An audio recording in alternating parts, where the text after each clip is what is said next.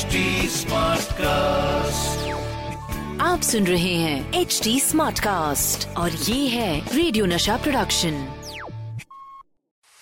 RJ अनमोल की अनमोल कहानिया।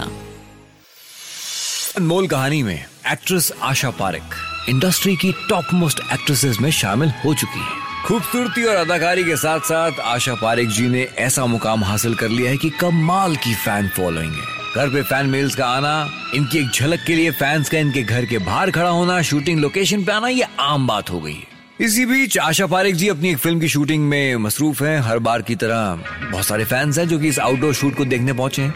इसी भीड़ में एक फ़ैन ऐसा भी है जो आशा जी को लगातार घूर रहा है।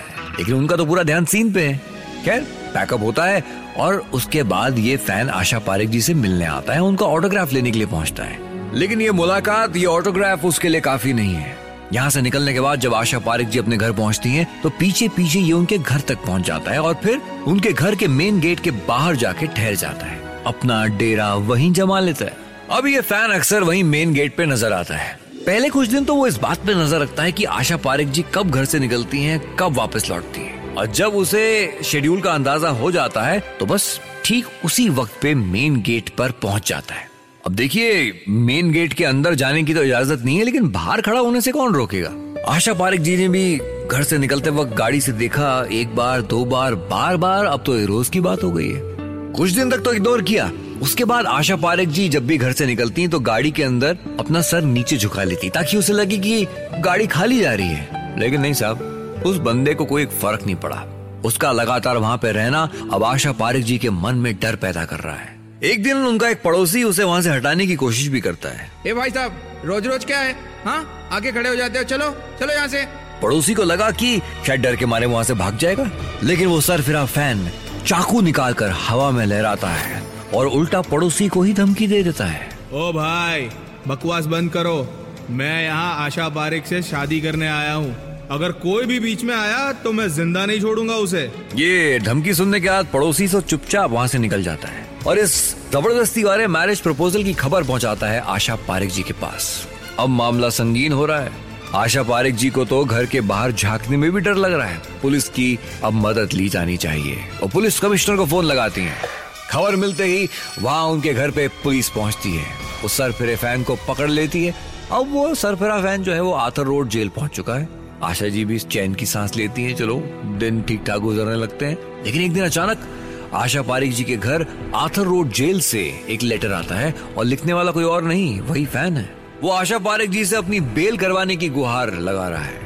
उसके सर से शादी का भूत उतर चुका है। आशा जी अब और कोई मुश्किल नहीं चाहती हैं, वो बात को इग्नोर करती हैं और फिर उनका सामना उस फ़ैन से नहीं होता। आज बाहरों के सपने का एक आउटडोर शूट चल रहा है और शूट पे राजेश खन्ना, आशा पारिक जी दोनों मौजूद हैं। आउटडोर है तो आशा पारिक जी के कई सारे फैंस वहाँ मौजूद हैं शूटिंग का मज़ा उठा रहे हैं। हर फ़ैन को एक ही लम्हे का इंतज़ार रहता है कि कब पैकअप होगा। शूट खत्म होगी और उन्हें आशा पारिक से मिलने का मौका लगेगा। शूट खत्म होती है और जितने भी यंग फैंस हैं, उनका ग्रुप सेट पे आशा पारिक से मिलने पहुँचता है। ऑटोग्राफ्स लिए जा रहे हैं। आशा पारिक जी को पूरा अटेंशन मिल रहा है। काका यानी कि राजेश खन्ना की तरफ़ किसी का ध्यान भी नहीं है। लेकिन राजेश खन्ना अपने चार्मिंग अंदाज में अपनी मीठी बातों से कुछ फीमेल फैंस को अपनी ओर अट्रैक्ट कर लेते हैं। उनसे बातों में बिज़ी हो जाते हैं और तभी उन यंगस्टर्स के ग्रुप में से एक लड़का जो देखने में शायद नेपाल का था उसकी नज़र राजेश खन्ना पे पड़ती है। और वो सबके सामने कुछ ऐसा कह देता है जो काका को परेशान कर देता है। अरे इसको तो पहचाना ही नहीं। ये तो फ़िल्म का हीरो है। उस लड़के के कमेंट पे पूरा ग्रुप हंस पड़ता है। आशा पारिक जी को भी बात सुन के बुरा लगा और ये रिस्पॉन्स काका के लिए तकलीफ़ पहुँचाने वाला है। खैर, राजेश खन्ना कोई रिस्पॉन्स नहीं देते, मुस्कुराते हुए अपने फ़ैन से बातचीत का सिलसिला आगे बढ़ाते हैं।